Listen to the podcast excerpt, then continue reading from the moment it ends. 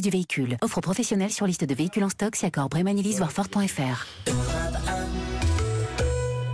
Il est 7h50, vous écoutez Mathieu Béliard sur Europe 1. Et Périscope, votre rendez-vous culture, tous les matins, la culture à 360 degrés avec vous, Jean-Philippe Ballas. Bonjour Jean-Philippe. Bonjour Mathieu, bonjour à tous. Allez, ce matin, concert en plein air.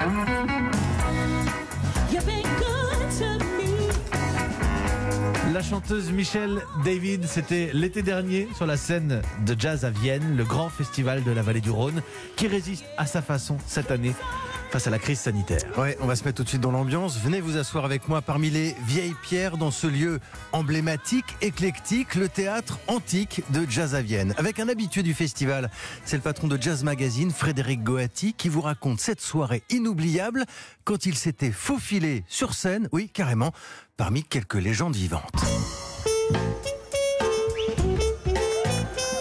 Je me souviens d'un concert de Herbie Hancock euh, au piano, Wayne Shorter au saxophone et Marcus Miller à la basse, à la contrebasse même exceptionnellement, un hommage à Miles Davis.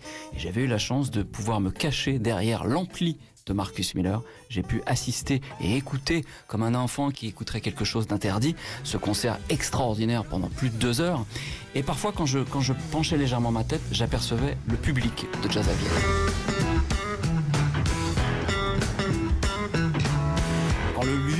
Affiche complet, il y a près de 8000 personnes. Et ces 8000 personnes sont les unes à côté des autres. Ah, c'était le bon temps. Et c'est extraordinaire parce que le, théâtre antique est- est très pentu.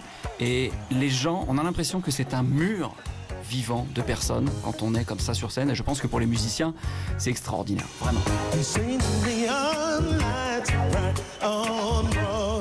Et là, vous avez sans doute reconnu le grand George Benson et sa guitare. Et cette année, donc, malgré le coronavirus, ben, on va entendre du jazz à Vienne avec des archives, des captations de concerts qui sont diffusées dans les bars, les restaurants. Il y a aussi la chaîne YouTube qui va vous offrir quelques pépites.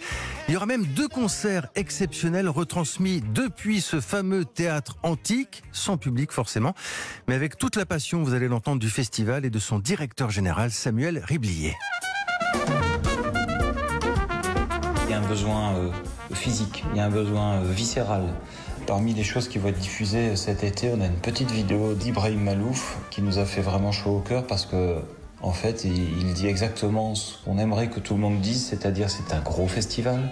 Pour autant, on espère le faire encore avec euh, du cœur, fait avec de la proximité.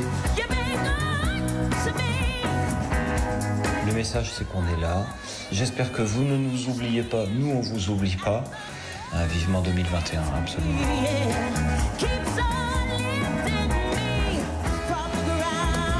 Est-ce que vous entendez Ce sont les, les captations de, de Jazz à Vienne. En attendant l'été prochain, on en profite pour saluer tous les festivals hein, qui résistent à leur manière, comme ils peuvent, selon leurs moyens, selon leur taille, qui résistent